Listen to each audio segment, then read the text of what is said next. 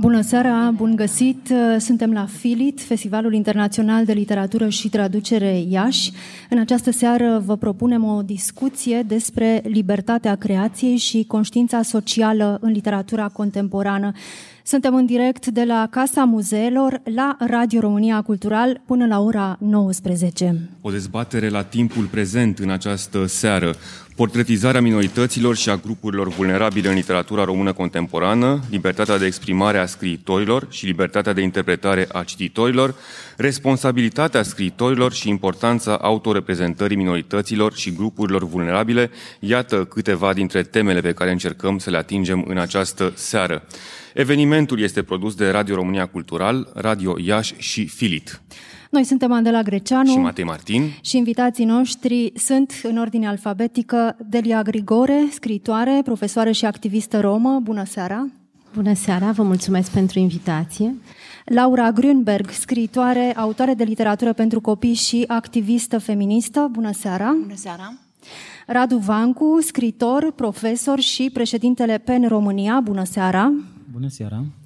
Și Vlad Levente Vischi, activist LGBT, director executiv al Asociației Mozaic. Bună seara, bun venit! Bună seara!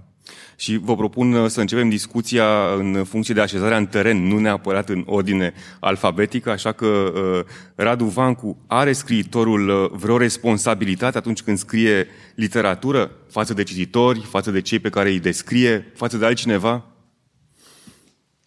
Desigur că are a de responsabiliza scriitorul e pentru mine tot un cu al infantiliza și în fond cu a deprecia importanța literaturii, inclusiv importanța ei socială.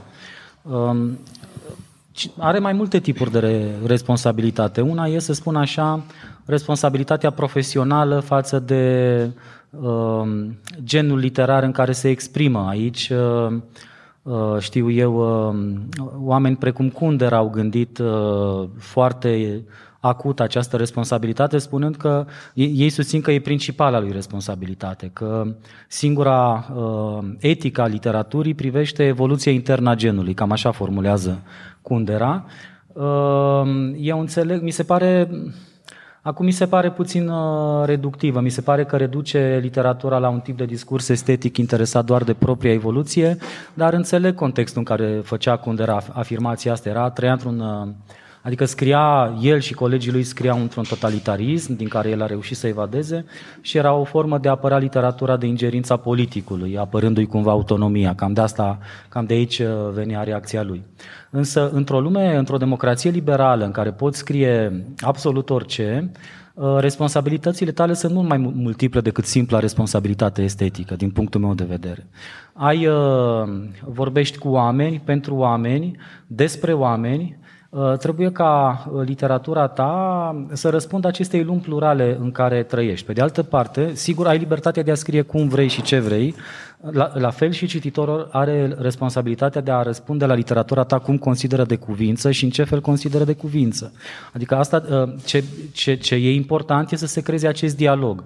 Amândoi să fie liberi să se exprime și să nu încerce vreuna dintre părți să o surdinizeze sau infantilizeze pe cealaltă. Nici scritorul nu are dreptul să-i spună cititorului, nu te pricep la literatură, nu ești suficient de educat, uh, uh, fă întâi un doctorat în literatură și după aceea vino să vorbești cu mine. Nici uh, cititorul nu are dreptul de a-i spune scriitorului trebuie să scrie într-un fel sau altul. Normativitatea trebuie să fie nu știu cum să-i spun, absentă de ambele părți. Nici scritorul nu trebuie să-i dea normative de interpretare și de exprimare cititorului și nici reciproc. Uh, altfel, de aici se poate desface o discuție despre până unde are dreptul un uh, uh cititor sau un uh, scriitor să uh, reprezinte lucruri inacceptabile, pentru că literatura s-a ocupat cu lucrurile inacceptabile de la începutul ei. Gândiți-vă să luăm exemplul lui Oedip, da? Ce e frumos în sensul standard în Oedip?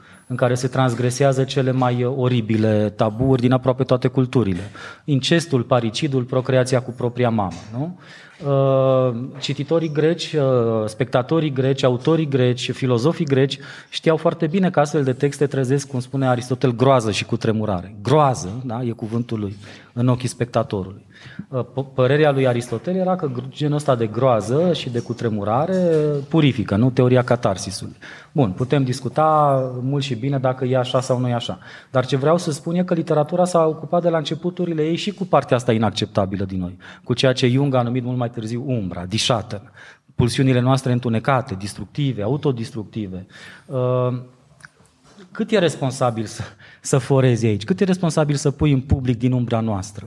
Și ai tu vreo responsabilitate dacă apoi uh, lucrurile astea devin uh, dureroase pentru ceilalți? Cred că de aici începe, de fapt, uh, uh, discuția și cred că aici e centrul ei nodal, în care eu cred că e irezolvabil, dar e esențial să fie purtată discuția asta și eu cred că e o etapă de maturizare a culturii noastre decisivă, Uh, asta și depinde enorm de mult de felul în care va arăta și literatura română și comunitatea noastră de cititori, maturitatea cu care vom purta acest dialog, care până acum în literatura română mă tem că nu a fost purtat așa cum. Un început de dialog încercăm și noi să provocăm în seara asta. Delia Grigore, propun să continuăm cumva această discuție, uh, pornind de la uh, întrebarea, ecuația lansată de Radu Vancu ceva mai devreme despre acceptabil sau inacceptabil. Ce e acceptabil, ce nu e acceptabil în literatură.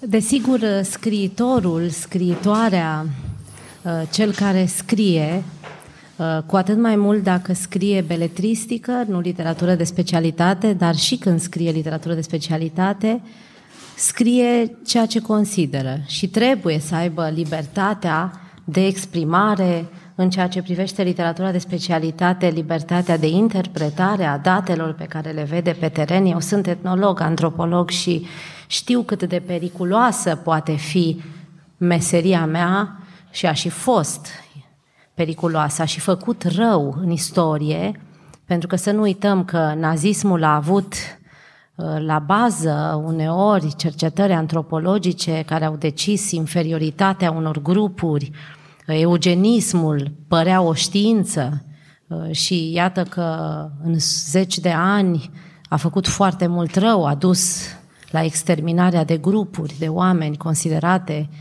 inferioare sau disgenice. Iată că literatura de specialitate din domeniul meu are o responsabilitate gravă în istorie și de aceea trebuie să fie tot mai atentă cum scrie. Pe partea cealaltă, beletristica, literatura nu de specialitate, ci de uh, literatura pentru estetică, are și ea o responsabilitate, chiar dacă nu descrie neapărat realități din jur, ci trecute, bineînțeles, printr-un puternic uh, subiectivism al scriitorului. Și repet, libertatea e absolută. Scriitorul poate să scrie ce vrea, dar răspunde pentru ceea ce scrie. Răspunde în fața cui? În fața cititorilor, Sigur, și în fața genului literar pe care îl reprezintă, pentru că uh, e foarte important, sigur, și factorul acesta al literaturii pentru literatură, pentru artă, a scrisului în sine, dar răspunde și trebuie să răspundă și în fața celor despre care scrie, pe care îi descrie în ceea ce, în ceea ce scrie el sau ea. Uh, în ce sens? Aceștia pot veni oricând, fiind la rândul lor cititori, să spună că se regăsesc sau nu se regăsesc, că e adevărat sau nu, că se simt jigniți sau nu, uh, că vor să discute cu respectivii scriitori pentru ca la următorul roman să vadă altceva acolo sau la următoarea poezie, e dreptul cititorilor care sunt special pentru că sunt cei care se regăsesc în respectivele scrieri, să vină și să-l tragă la răspundere pe scriitor și acesta nu trebuie să se supere.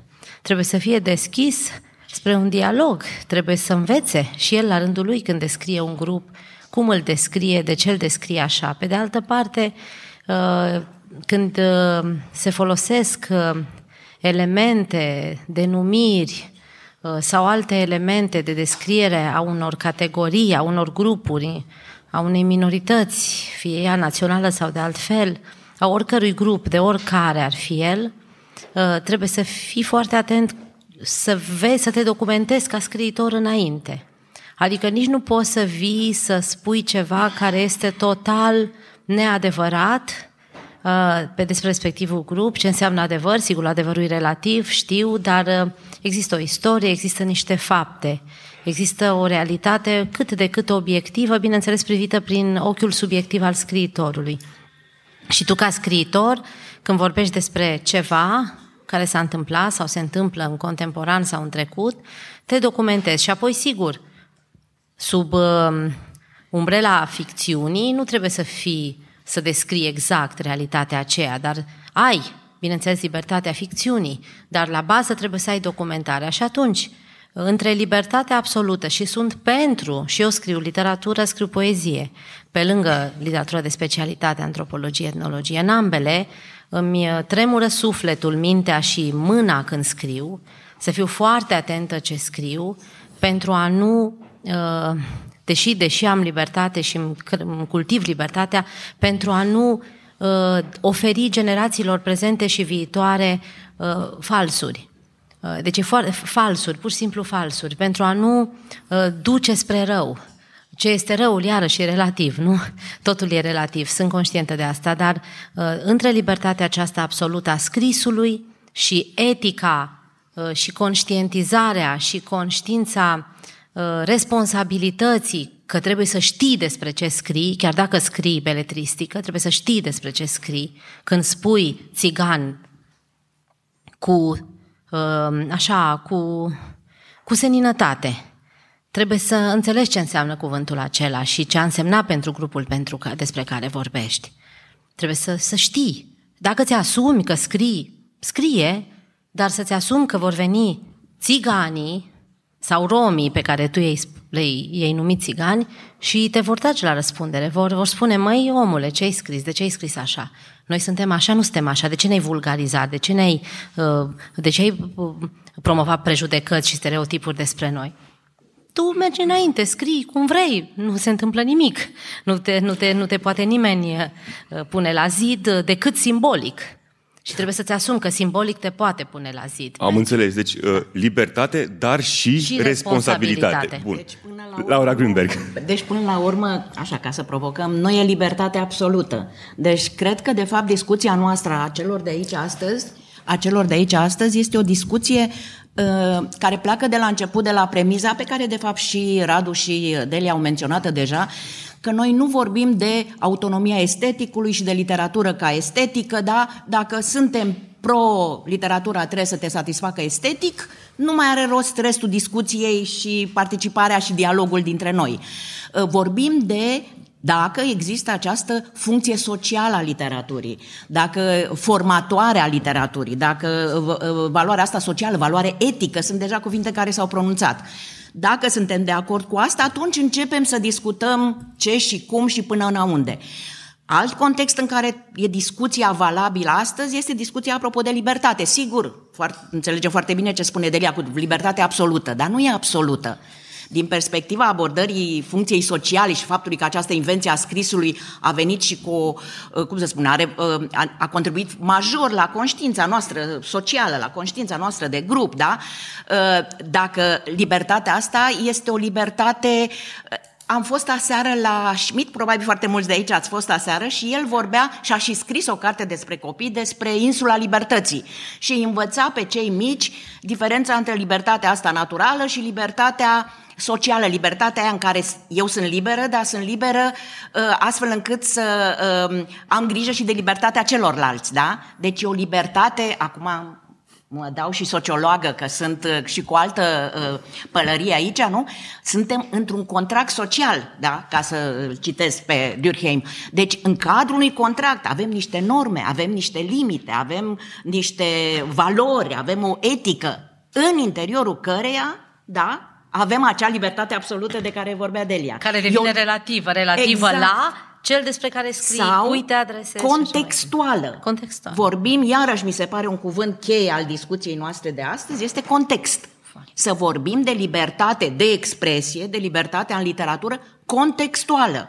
Din perspectiva asta, sigur că eu pot să mă uit la nu știu ce film sau să citesc cărți din altă epocă în care erau alte standarde, alte valori, dacă le judec cu grila de astăzi, intru în, într-un impas de dialog, da? Și ajung la un probabilă să o pronunțăm, cancel culture și lucruri care la extremă poate, nu știu care este părerea celor din, de lângă mine, uh, au efecte perverse, deși pe fond poate uh, ideea este bună. Deci Aici mereu simt nevoia, e contextuală. Simt nevoia unei uh, contextualizări, tocmai ați pronunțat cuvântul, uh, de fapt unei nuanțări. Ca autoare de carte pentru copii, simțiți o responsabilitate suplimentară uh, față de tineri cititori? Eu zic că literatura de copii chiar poate fi discutată separat, pentru că literatura de copii, în primul rând, că este scrisă de adulți, da? Și noi ne credem că vorbim pe limba lor, deci mi se pare foarte complicat și mi se, mi se pare că suntem foarte vanitoși din perspectiva asta. Uh, pe de altă parte, să nu uităm că eu poate sunt liberă să am libertate să scriu orice și să folosesc uh, ce limbaj vreau și să vorbesc de țigani, da? fără să internalizez, cum povestea aici Adelia. Uh, cei de aici aveți ecran critic. Sunteți adulți, aveți o grămadă de experiențe, aveți școală, aveți ecranul critic, e foarte dezvoltat, fiecare cu al lui, și știți să luați ce să luați, cum să prelucrați, da?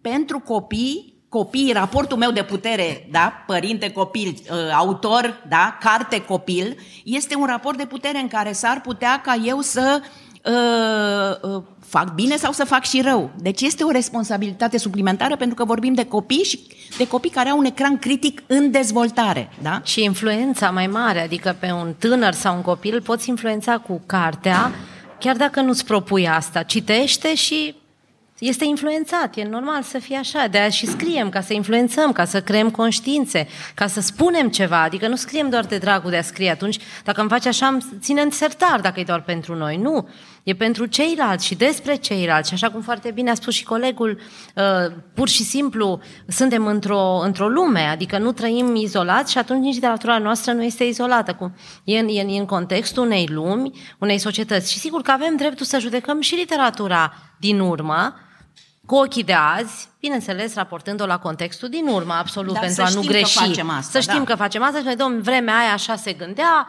noi astăzi gândim altfel, era așa și așa, deci avem, avem dreptul și chiar datoria să analizăm totul, ca Vlad, cititori, scriitori. Vlad Leven de Whisky, care ar fi uh, nivelurile sau etajele acestei responsabilizări?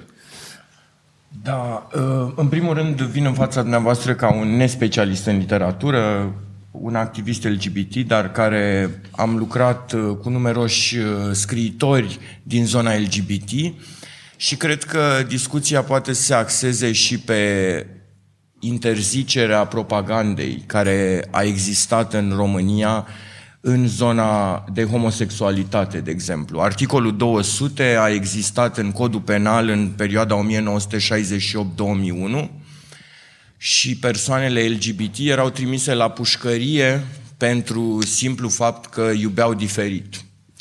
Uh, aliniatul 5 al acestui articol 200 interzicea propaganda homosexuală, ceea ce însemna nu doar uh, o anumită, să spunem, autocenzură despre care am vorbit mai devreme, ci o ingerință directă a statului în interzicerea unor idei și lucrul ăsta s-a întâmplat și în anii 90, s-a întâmplat până în anul 2001. Și a fost interzis scriitorilor să vorbească, să trateze acest subiect. Deci, uh, când vorbim despre literatura de tematică pentru anumiți marginali, vorbim uh, inclusiv de această ingerință a statului. Uh, mai mult, vedem în spațiu public, apropo și de discuția de cancel culture, o încercare de a opri anumite voci, fie că vorbim de voci LGBT, voci rome, vorbim de proteste, vorbim de încercări de interzicere a unor marșuri care sunt manifestări în definitiv ale uh, libertății de exprimare, niște manifestări în uh, spațiu public. Așadar, din uh, perspectiva mea, pe lângă faptul că venim cu o istorie care evident creează la rândul ei o anumită reticență în a aborda anumite tematici, uh, vine și pe fondul unei, uh, unei mișcări conservatoare care există în România și care încearcă în același timp să, uh, să oprească anumite voci de la a se exprima. Acum, apropo de anumite cuvinte, să spunem, care nu încercăm să ne mutăm într-o altă etapă și să înțelegem o anumită istorie, încărcătură a unui cuvânt, să înțelegem că uh, poate romii, a, și asta este adevărul, romii au dreptul să folosească acest cuvânt și de multe ori se, uh, este, uh, se spune așa că am un prieten rom care a folosit acest cuvânt și prin urmare pot să-l folosesc și eu. Vă dau exemplu în zona LGBT, cuvântul queer cuvântul queer care uh, este în limba engleză și care de-a lungul secolelor a însemnat uh, ciudat, a, a fost un termen derogatoriu la adresa acestor persoane și a acestor, acestei comunități și el, practic, în anii 70 a fost confiscat de mișcarea LGBT, a fost cumva asumat uh, și astăzi vorbim de studii queer în mari universități și așa mai departe. Deci există diverse strategii pe care le putem folosi în felul în care ne jucăm cu limbajul, dar cu observația că, într-adevăr, grupurile vizate au cumva uh, dreptul, să spunem, sau au această uh, putere de a reinterpreta limbajul, limbajul care este extrem de important. De ce ne supără atât de mult niște cuvinte? Pentru că uh, vorbim de literatură, cuvintele sunt puternice, cuvintele influențează atitudini, uh, cuvintele sunt, uh, sunt extrem de importante. În același timp, noi la uh, Asociația Mozaic, de exemplu, am, uh, am avut un proiect Triumf Familia, care uh, a încercat să sărbătorească 20 de ani de la dezincriminarea homosexualității în România în anul 2001. Și partea acestui proiect, pe lângă o serie de cursuri de scriere creativă cu Adrian Schiop, uh, pe lângă o serie de cursuri de traducere și voi reveni poate la traducere cu uh, profesoara Ruxandra Vișan și cu Laura Sandu, Uh, o antologie pe care o puteți găsi, Plastic în carne, uh, am câteva exemplare uh, pentru la final dacă dorește cineva. Și într-un final am avut și un festival de literatură cu zeci de uh, autori, autoare, autorix, apropo, uh, care uh, au adus în fața publicului o serie de, uh, mă rog, Uh, munca lor, practic, și și-au pus sufletul pe tavă. Și întrebarea pentru noi a fost cum facem să plasăm în epoca lor anumite uh, creații, anumite scrieri, care poate în anul 2003, poate în anul 2005, poate în anul 2006, dacă le, le tratăm cu filtru de astăzi, e posibil să nu fi folosit uh, cuvintele potrivite, să nu ni se fie adresat cu uh, LGBT sau cu identități conform identităților noastre. Și aici, într-adevăr, e o dezbatere care poate să fie extrem de lungă și în care putem să aducem argumente și de o parte și de alta. Însă există, din perspectiva mea cel puțin și a felului în care noi am gândit uh, literatura queer și recuperarea unor autori din trecut sau autoare din trecut, a fost că de multe ori contează și felul în care a fost receptată în epocă acea lucrare și schimbarea pe care a generat-o. De exemplu, legături bolnăvicioase, romanul Ceciliei Ștefănescu, care când a apărut în, în, la începutul anilor 2000, uh, a stârnit valuri în societate, uh, s-a făcut și un film, uh, au fost un număr special în revista Tabu pe subiect, s-a discutat despre subiectul LGBT. Și faptul că acel volum a apărut atunci în epocă și că a stârnit aceste discuții în societate este important. Chiar dacă astăzi poate ne putem uita, putem să spunem că nu toate uh, formele, uh, cuvintele sunt folosite din prisma de astăzi așa cum trebuie, trebuie să recunoaștem importanța și influența pe care acea lucrare a avut-o la timpul ei pentru a genera schimbare socială Pentru că, iată, de multe ori, literatura generează la rândul ei socia- schimbare socială pentru că generează aceste, aceste dezbateri care există. Bun, am tot vorbit despre libertatea de creație, libertatea scriitorilor, dar și cititorii au libertatea să interpreteze un text literar așa cum vor. Ce facem atunci când libertatea scriitorului, libertatea creației se ciocnește cu libertatea cititorului? Și o să facem din nou un tur de masă, Radu Vancu. Um, în niciun caz, ciocnirea asta de libertăți nu trebuie să ducă la uh, suprimarea dialogului. Asta e limpede. Asta cred că e ce a rezultat din ce am spus toți. Toți vrem dialog, asta vrem toți. Dialoguri textuale, contextuale și așa mai departe. Uh, cert este că uh, trebuie să folosim literatura ca pe una, unul dintre instrumentele esențiale pe care le avem pentru a construi empatie, pentru a construi, pentru a construi poduri către celălalt, pentru a nu face ca celălalt, cel diferit de noi, cel radical diferit de noi, uh, să devină uh, o, o sursă de spaimă care se cere eliminată. E, am reprodus destul de exact, cred, uh, cuvintele lui Toni Morrison din The Origin of Others, în care ea arată cursurile ei Norton din 2016, în care arată cum se construiește acest celălalt care ne sperie și pe care vrem să le eliminăm. Literatura ă, tocmai asta face, îl reprezintă pe celălalt și ne, ne, ne, ne invită să dialogăm cu el tocmai pentru că e diferit de noi, tocmai pentru că ă, arată altfel, iubește altfel, cum spunea Vlad, ă, se comportă altfel.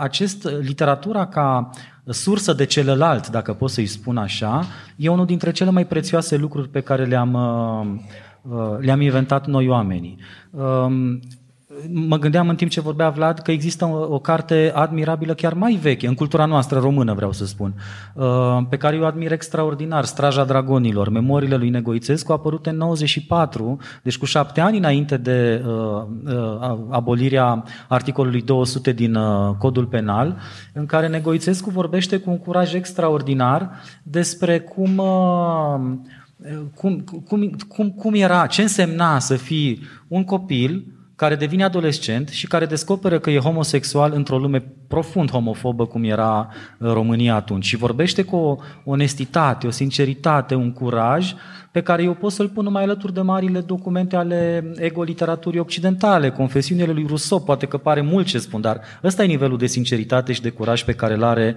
în egoițescu. Cărțile astea trebuie cu atât mai mult prețuite. Cărțile care vorbesc astfel despre celălalt și care provoacă imaginația în a se întinde către celălalt, a se deschide către celălalt și nu a crea bariere.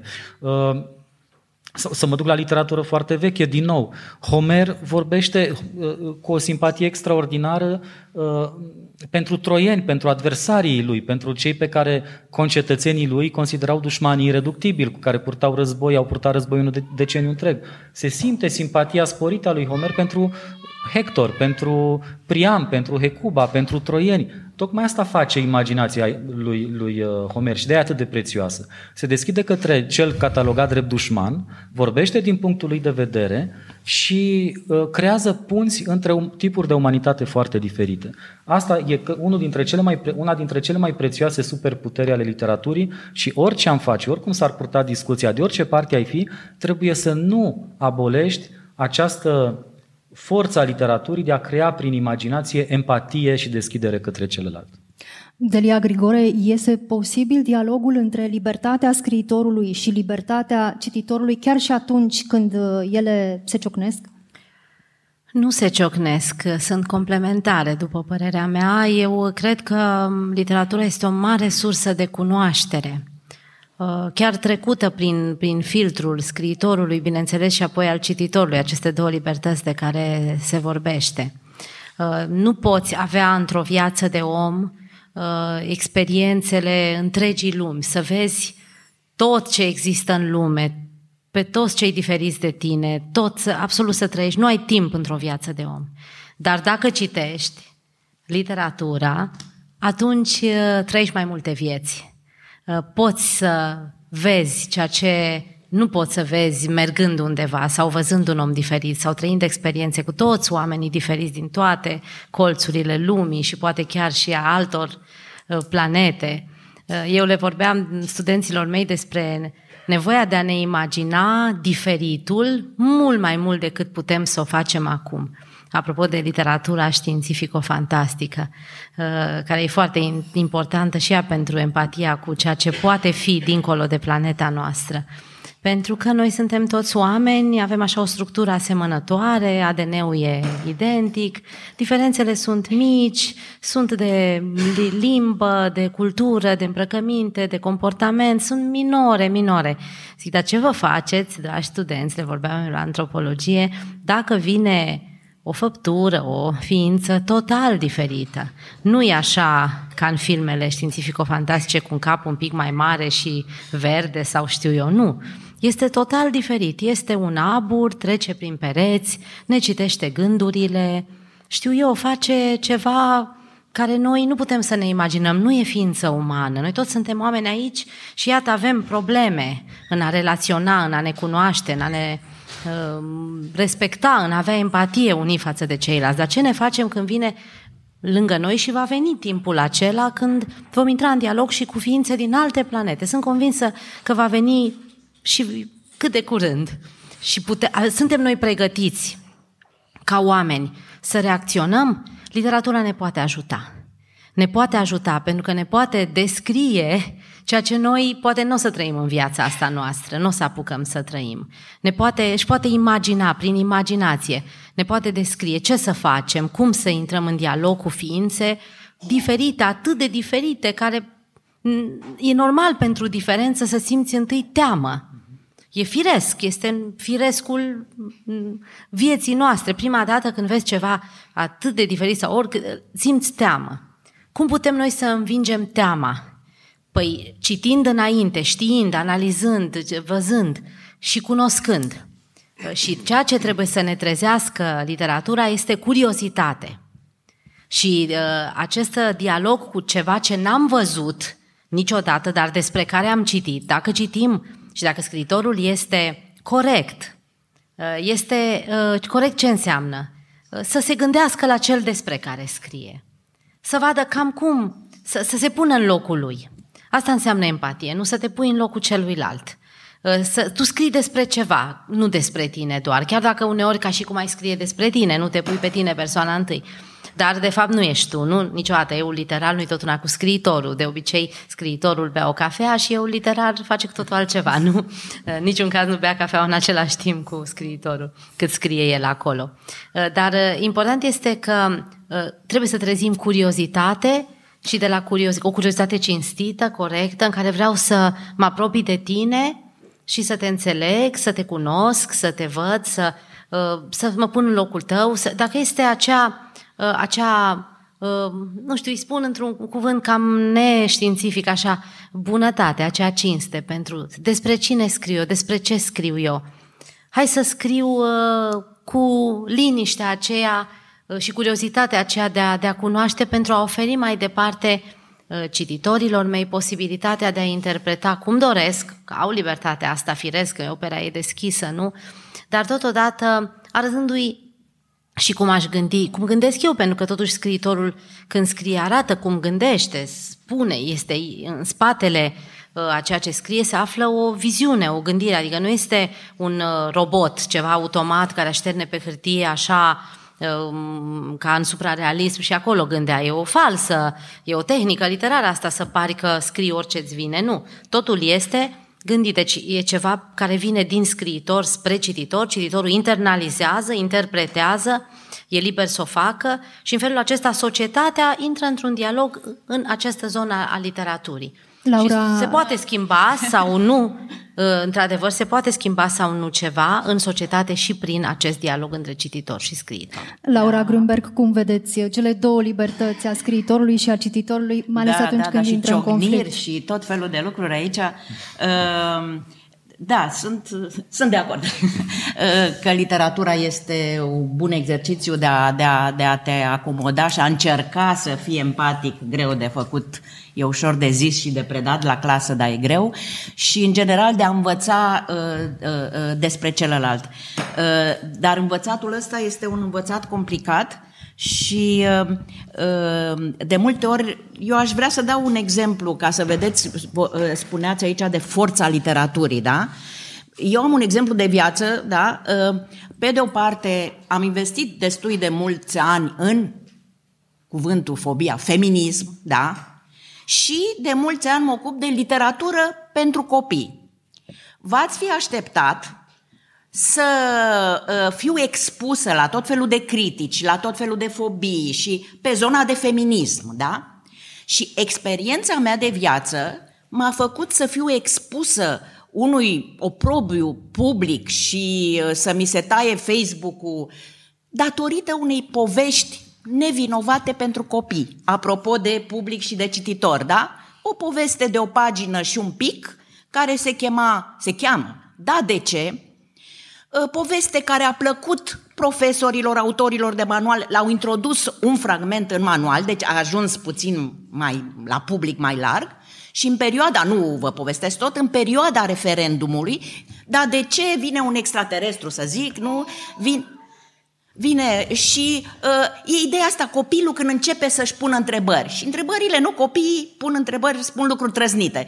Da, de ce e ziua ăla? Da, de ce mă cheamă Matei și nu mă cheamă Laura? Pe ideea de încerc să înveți viața. Nu făceam uh, pledoarie pentru schimbare de sex. Da? Nu avem nicio legătură cu asta.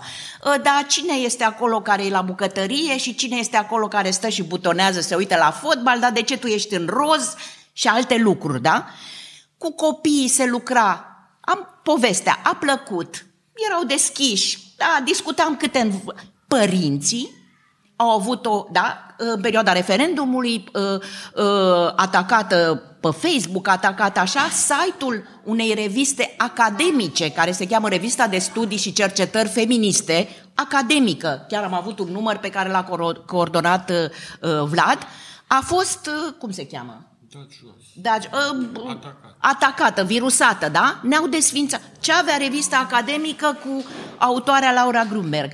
Nu am primit bobârnace pentru, să zic, activismul meu feminist, dar uh, am vrut să merg într-o școală de, la niște ateliere programate și m-a sunat cu o seară înainte învățătoarea destul de jenată și așa, că pe grupurile de părinți cineva a zis, da știți cine vine mâine?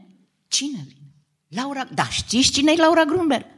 A scris povestea cu... Nu, frica de literatură până la urmă, da? De ce ne este atât de frică, nu? Și nu lăsăm să fie o oportunitate de a discuta cu copiii lucruri, poate care, în cazul ăsta nici nu era uh, situația de așa natură, dar lucruri care să-i mai scoată din confortul cognitiv, uh, adaptat vârstei, cu empatie, cu responsabilitate, vin la pachet toate lucrurile astea, da? Nu vorbim aici de, de lucruri făcute aiurea. Dar copiii vor asta. Dar barierele vin puțin din alte părți și pe urmă ne mirăm de ce trăim într-o lume a radicalizării, a uh, dualismelor, a confruntărilor în care nu e loc de ceea ce noi spunem aici, de dialog, da? În care nu-i loc de dialog nici în sensul, nu, uh, că iar revin la cancel culture. Uh, eu, eu personal, nu? Nu trebuie să scoatem din muzee și nu trebuie să nu ne... Uh, absurd, nu? Să nu mai citim povestea cu nu știu, albă ca zăpada pentru că, sau da, pentru că prințul o sărută fără consimțământ, nu, glumesc, nu? Sau poveștile arabe că uh, o să ne facă să ne aruncăm, uh, să ne dăm drumul pe covoare de pe balcon, copiii noștri o să se arunce de pe balcoane pe covoare, nu? Uh, sau jurnalul Anei Frank, vai, Doamne, sigur că nu citești unui copil de patru ani, nu? Sau știi când și cum, dar nu, nu înlături lucrurile astea, da?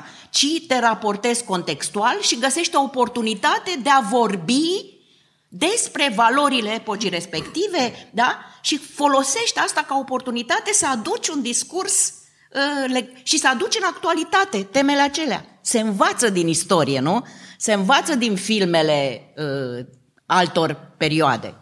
Nu? Nu, nu uh, pe aripile vântului, nu? Nu? Că vorbește de sclavie, o facem acum, nu știu dacă e adevărat. Cleopatra trebuie neapărat, pe de altă parte, să fie de culoare. Nu știu istorie, poate sunt argumente suficiente, deci nu intru într-o dezbatere pe argumente. Dar nu de, să fie dialog, nu să fie uh, voci uh, așa, insulare. Pentru dialog uh, suntem și noi aici în seara asta. Ascultați uh, timpul prezent uh, de la Filit, Iași, o ediție specială despre libertatea creației și conștiința socială în literatura contemporană. Noi suntem Adela Greceanu și Matei Martin. Și invitații noștri sunt scriitorii Delia Grigore, Laura Grünberg, Radu Vancu și activistul LGBT Vlad Levente Vischi. Vlad Vischi, cum vedeți această, acest dialog între libertatea scriitorului pe de o parte, și libertatea cititorului. E posibil dialogul? Cred că tot ce s-a spus uh, înainte arată că literatura este și despre putere. Cine este promovat, cum este promovat, când este promovat și trebuie să recunoaștem, să pornim și de la această premisă, că uh, sunt, uh, sunt anumite elemente, scheme de putere care uh, țin anumite voci invizibile și atunci uh, se pune întrebarea cum uh, și ce responsabilitate avem față de a aduce la lumină aceste voci, a aduce la lumină povești care n-au fost spuse și nu sunt spuse pentru că uh, supără, pentru că pot fi date jos site-uri și așa mai departe. Și dintr-o perspectivă de minoritar, e clar că minoritarul nu are putere și nu are majoritate. Și prin urmare, întrebarea este îi trebuie el, minoritarul, mereu să depindă de uh, o majoritate care să-l promoveze uh, și asta pe de o parte, cred. Deci, uh, literatura este despre putere, Uh, în același timp vocile invizibile trebuie să devină vizibile și să fie promovate uh, și să poată să-și spună povestea pentru că altfel societatea nu ar fi completă și povestea despre societate nu ar fi completă și n-am putea să înțelegem societatea așa cum este ea. Și pe de altă parte trebuie să înțelegem că limba este și experiment. Și am, am făcut o referire mai devreme la X, autori, autoare, autor X. Uh, este una dintre formulele folosite în anumite grupuri, mai recent, de încercare de, uh, de degenizare a limbii. Și putem să ne jucăm cu limba. Chit că ne place, nu ne place, chit că ceva se va impune sau nu se va impune, chit că X-ul ăla sună uh, mucalit, e clar că trebuie să pornim și de la această, această perspectivă în care să ne permitem să ne jucăm, să ne permitem să ne gândim că uneori unele încercări ar putea să eșueze, nu să avem o constantă o rezistență, pentru că literatura este și despre schimbare, schimbările acestea pe care putem să, să le propunem. Și în ultimul rând, cred că e important să înțelegem că nu există cumva, să spunem, un tot unitar, o societate. Există grupuri de interese, există agende diferite și fiecare încearcă să-și promoveze o agendă, să spunem anume. Și lucrurile astea sunt uh, în regulă. Este în regulă să existe, de exemplu, cum există în literatura LGBT în ultimii ani, vedem că uh, devine din ce în ce mai puternic un grup uh, de scriitori, scriitoare, scriitori X care încearcă să, adică care vin în fața publicului cu propriile povești, uh, fie că vorbim de Sasha Zare cu romanul Dezrădăcinare, de Ileana Negrea, Ilinca Mănescu, Răzvan Andrei, Denisa Ștefan, Igru Zeltil, Tudor Pop, Medea Iancu, Uh, există grupuri și există oameni care încearcă să propună o alternativă literară, să spunem. Și nu trebuie să ne simțim nici amenințați că ea există, nici să credem că uh, dintr-o dată există o hegemonie a acestor grupuri, uh, de fapt, în scena literară sau ar trebui să ne ferim de toate astea, pentru că este un joc literar și oameni care își promovează felul de a vedea lumea și felul de a face literatură. Și această nouă literatură LGBT queer, uh, și vorbeam mai devreme, este una care este angajată politic, își asumă lucrul ăsta cap-coadă, pe principii feministe, pe principii anticapitaliste. Putem, putem să dezbatem toate lucrurile astea apropo de dialog. Da, chiar vreau să dezbatem asta. Vlad Vischi, într-adevăr, ați deschis un, un subiect interesant sau un buzunar foarte interesant al temei și anume, da, piața de carte, piața editorială, care nu e tocmai democratică. Nici o piață, de fapt, nu este democratică, cu atât mai puțin piața literară. Se impun nume comerciale uneori, nu sunt suficient de vizibile alte nume, poate pentru că sunt reprezentate de minorități sau poate că reprezintă subgenuri sau poate pentru că sunt prea experimentale pentru a putea să placă unui public foarte larg. Radu Vancu, cum vedeți această ecuație foarte complicată a pieței editoriale, a pieței de carte, care până la urmă asta face, îngroapă uneori voci prea, prea slabe? Um, cred că uh, mai vinovată decât uh, piața de carte pentru îngroparea acestor voci, care e absolut reală, pe care o amintiți și o amintea și Vlad Vischi mai devreme, nu e, nu, nu e doar piața de carte, ci e pur și simplu un fel al, poate sună dur ce spun, o anumită imaturitate a culturii române. E, e o vorbă mare, dar o să încerc să explic ce vreau să zic. Pur și simplu, aceste minorități, aceste voci, problemele astea atât de, de, de esențiale realmente în cultura română au au fost invizibile până acum. Suntem în uh, faza uh, acele invizibilități despre care uh, vorbea în 1903, deci foarte, cu foarte multă vreme în urmă, prima carte uh, esențială din cultura americană despre uh, invizibilitatea uh, uh, minorității uh, african-americane, uh, The Souls of the Black Folk, al lui William Du Bois. Acolo Du Bois exact asta spune, problemele uh, extraordinar de acute, de importante, uneori de tragice ale culturii noastre Uh, minoritare sunt invizibile pentru majoritate și trebuie să, să învățăm să vadă. El numea asta ridicarea vălului. Asta era formula pe care o, o folosea, după care, după această ridicare a vălului, spunea el, urmează conștientizarea dublei conștiințe. Asta era, double consciousness. Sunt uh, African American, sunt și american, aceste identități ale mele adeseori se ciocnesc, creează un tip uh, complicat, contorsionat de identitate, cum dialogăm cu el. Eu de asta prețuiesc atât de mult scriitorii precum uh, Uh, Negoițescu sau amintit înainte Vlad pe Cecilia Ștefănescu, pe cei care ridică vălul, asta vreau să spun. Sau uh, uh, scriitori și scriitoare romi, rome, autoasumați ca atare, Luminița Cioabă, Delia Grigore, Ștefan Fuli, sunt nume puține totuși, dacă stai să te gândești, de ce sunt atât de subreprezentate? Sigur, e și o logică a pieței, nu vreau să spun că nu e asta, dar în același timp e și o stigmă socială pe care oamenii încă o simt și se tem să-și asume această identitate, și asta e o problemă noastră uh, în întregime, a întregii culturi române, de ce există această stigmă pe diferitele tipuri de minorități, cum facem ca ea să nu mai existe. Uh, și ei au ridicat vălul și vedeți, mie mi se pare că după această etapă de ridicare a vălului, lucrurile încep să meargă destul de rapid în direcția ok. Uh, sunt deja grupuri de, vorbea înainte Vlad, grup, grupuri întregi cu o dinamică internă foarte bogată, care au apărut în 10-20 de ani, dacă stăm să ne uităm în urmă. Nu în două decenii de la abrogarea codului penal, deja vorbim de o astfel de cultură bine reprezentată. S-a ridicat vălul, uh, am început să vorbim, eu cred că am făcut pași în direcțiile corecte, uh, rămâne să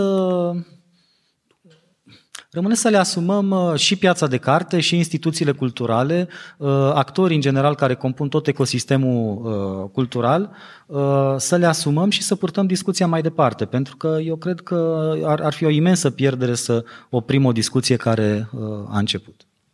Apropo de, libertate, de literatură înseamnă putere, uh, mi-am amintit, uh, pregătind această discuție, de scritoarea nigeriană Chimamanda Ngozi Adichie, care vorbește într-o conferință TED despre pericolul unei singure povești, The Danger of a Single Story.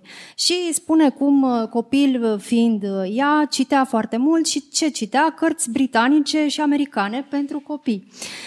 Și tot atunci a început să și scrie și toate poveștile ei, de copil nigerian de șapte ani, erau cu personaje copii albi cu ochi albaștri, care se jucau cu zăpadă, mâncau mere și se bucurau foarte tare când ieșea soarele. Fiindcă asta citise ea în cărțile copilăriei sale, în cărțile britanice și americane. Abia mai târziu a descoperit uh, scriitorii africani și a înțeles că și fete ca ea puteau fi personaje literare. Și în felul ăsta i s-a schimbat uh, perspectiva asupra literaturii. Și, mă rog, conferința ei e mai lungă, vă recomand uh, să o, să o urmăriți, există pe, pe internet, pe YouTube. Și ea spune așa, în concluzie, că o singură poveste creează stereotipuri și problema cu stereotipurile nu e că sunt neadevărate, ci că sunt incomplete. Și, bineînțeles, pledează pentru uh, mai multe povești, pentru cât mai multe povești, pentru cât mai multe grupuri care să vină și să, să-și spună propriile, propriile povești, să se autoreprezinte, poate am spune uh, acum. Uh, cum facem să avem aceste voci? Cum să facem să avem aceste mai multe povești în, uh, în câmpul nostru literar? Delia Grigore. Chiar, chiar voiam să intervin și să spun că literatura minorităților, și acum să încerc să vorbesc despre literatura romanii, e o mare problemă în România.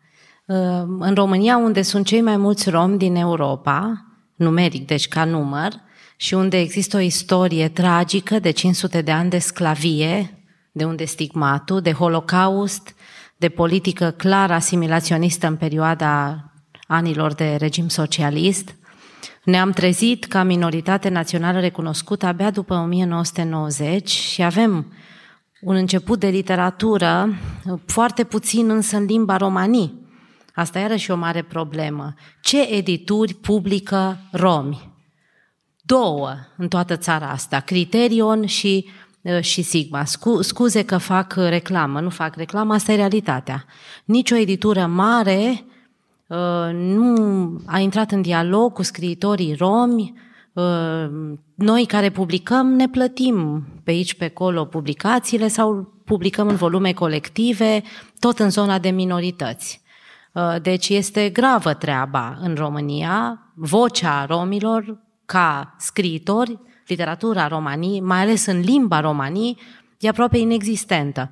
În afară de Luminița Cioabă și de mine și doi, trei autori pe care îi publică Centrul Național de Cultură a Romilor, instituție publică, e adevărat, care cu bani publici, în subordinea Agenției Naționale pentru Rom și a Secretariatului General Guvernului, unde se publică și în limba romanii și sunt și concursuri de publicații, în rest e doar o nișă foarte îngustă și banii de acolo sunt foarte puțini ca să publice. Și noi, organizațiile neguvernamentale, avem câte un cenaclu, Amare Romența, organizația mea are un cenaclu literar și publicăm un volum pe an. Cel puțin am publicat din 2018 până acum câte un volum pe an, susținut de Departamentul pentru Relații Interetnice, deci iarăși pe nișa noastră. Marile edituri nu vin către noi, nici noi nu avem încredere să mergem către ele, recunosc lucrul acesta, poate că ar fi cazul să creștem încrederea între noi. Uh, nu interesează povestea noastră spusă de noi, pe nimeni. Asta e realitatea dură. În alte țări, uh, ca de pildă în uh, Serbia, în Macedonia, în țările foste Iugoslavie există o literatură romanii, în limba romanii, cu mult mai bogată. Eu predau la universitate mai ales autori din aceste zone. Din România am foarte puțin de predat pentru limba romanii. Avem scriitori interesanți care au luat premii literare și care își asumă identitatea, nu mulți, uh, și am câțiva serioși, importanți, de la Emil Sude, Marian Ghiță, Sorin Sandu, care e și actor, și așa mai departe, dar care scriu în limba română majoritatea, uh, sau scriu foarte puțin în romanii uh, și, din fericire, și asumă identitatea, așa. Dar uh, în limba română ce ne facem? Totuși literatura este a unei limbi. Și bineînțeles că poți să scrii în etica unei culturi și în altă limbă, nu e o problemă, au făcut-o și românii. Dar e o problemă de reprezentare culturală, adică în Serbia am autori romi cu 50-60 de cărți pe care le-au publicat în romanii sau bilingv încă din anii 50-60, de pe timpul dictaturii lui Tito, care promova cultura minorităților, culturile minorităților și promova cultura romanii și limba romanii, așa era politica lui, să fim toți comuniști, așa, dar suntem diferiți așa prin cultură și era acea idee de minorități. Primul teatru în limba România a apărut în Moscova în 1930, uh, Romen, Teatrul Romen din Moscova, deci perioada lui Stalin. Uh, și bineînțeles apoi a fost interzisă limba, că se considera că se fac comploturi. Deci este foarte important în concluzie ce vreau să spun, este importantă uh, politica culturală a unui stat. Adică nu putem să ne dezvoltăm o literatură așa de unii singuri, în uh, underground, unde ne dezvoltăm și stăm acolo. Nu. Dacă un stat are o politică culturală pro-minoritară, uh, atunci se vede asta. Există pentru asta fonduri, există pentru asta deschidere. La fel, editurile care nu sunt de stat, să aibă și ele o politică a poveștilor multiple, așa cum s-a spus foarte bine aici. Deci să arate și cealaltă latură o formă de reparație morală și de, de reparație, ăsta e cuvântul, pentru o istorie de un anume fel. Nu pledez pentru măsuri afirmative în literatură, dar într-un fel da. Se pot lua scriitori buni, nu în sensul de scris. Deci criteriul estetic poate fi același, dar îmi propun să public literatură minoritară de valoare, bineînțeles. Valoarea poate fi văzută de jurii, de specialitate, nu e o problemă. Deci nu pledez pentru valoare scăzută, ci pentru cealaltă poveste pentru limba minorităților, pentru uh, uh, promovarea culturii și limbii minorităților. Asta este o politică. Delia atunci... Grigore, îmi cer scuze da. că vă întrerup, atât, trebuie atât, să fac un anunț. Da. Aici se încheie transmisia în direct la Radio România Cultural, dar noi continuăm dezbaterea la Casa Muzeelor uh, din Iași și întreaga discuție este înregistrată astfel că ulterior uh, va putea fi urmărită pe site-ul www.radioromaniacultural.ro Cred că mi-a scăpat un W, dați înțeles ce vreau să spun. și pe podcastul uh, Timpul Prezent. Uh, Laura Grünberg, uh, Grünberg ce, da, vă rog, și voiam, voiam să vă adresez o întrebare, o să vă adresez și puteți să răspundeți la ea sau să continuați sau ambele. Ce credeți că mai e de spus? Apropo de acest pericol al unei singure povești, pentru că și femeile au avut de suferit din cauza da, unei singure povești. Nu, da, da. Un pic încerc să ies din, din, din discursul ăsta victimist, așa, cum nu-mi place nici în partea cealaltă discursul ăla în care majoritarii trebuie să se simtă ei uh, vinovați pentru toate relele uh, istoriei, da? Deci, iarăși, din nou, dialogul nu se poate purta în termenii ăștia. Dar, da, pe zona de rom cred că sunt probleme un pic mai mari, sau uite cum ne, ne povestea Vlad. Eu aș vrea să fiu un pic optimistă, uh, știu mai bine ce s-a întâmplat pe zona de promovarea Aici iar intrăm într-o discuție. Literatură feminină, literatură scrisă de femei. Mă uit la Alina pentru că avem aici o uh, foarte bună poetă, dar și o promotoare a, uh, a literaturii uh, scrisă de femei. Zic bine sau feministă, ați zice chiar? Ambele, da? Uh, minunate antologii da, pe care le-a coordonat, uh, s-a recuperat pe zona asta și mai sunt și alte exemple, da? Deci pe zona asta cred că s-a recuperat și există nu știu, un interes, poate este și un mimetism că suntem acum uh, europeni și trebuie, da? Nu contează. Dacă mimetismul ăsta vine cu lucruri bune, e foarte bine, da? Uh, mă gândeam la asta, mă gândeam că există uh, Ovidiu Anemțu aici, fractal? Hecate, da? O editură, da? Sigur, greu, probabil se chinuie, dar e deja cu o colecție consistentă, da? Foarte uh, nișată, da? Pe uh, uh, anumită, anumit, anum, anum, anumite grupuri minoritare. Există reviste uh, de, de studii despre femei și uh, deci, în zona asta aș zice că noi stăm mai bine.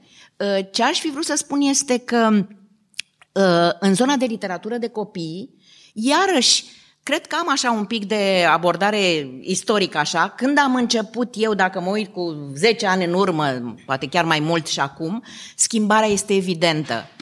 Uh, interesul editurilor pentru literatură contemporană, scrisă de autori, vorbesc de autori români, uh, cum îmi place mie să zic, de, de literatură de copii, Uh, și de trezit, nu numai de adormit copiii, da, și de trezit copiii, dar iarăși cu empatie, responsabilitate, da, deci uh, să contextualizăm povestea, uh, este interes pentru zona asta și aș spune și eu niște nume apropo de joaca cu limbajul și de probleme pe care le-au Florin Bican, îl știe toat, probabil foarte multă lume, da, să vă povestească el ce probleme are, dar e publicat, e citit de copii, mai puțin înțeles de profesoare, profesori și de părinți, da? care nu înțeleg de ce trebuie să folosească limbajul. Victoria Pătrașcu, uh, Adina Rosetti, uh, Alex Moldovan, uh, Iulia Iordan și acum, sigur, un pic, fac și eu un pic de promovare, Asociația de Bazm. E o asociație a scriitorilor de literatură de copii, unde ideea asta de a,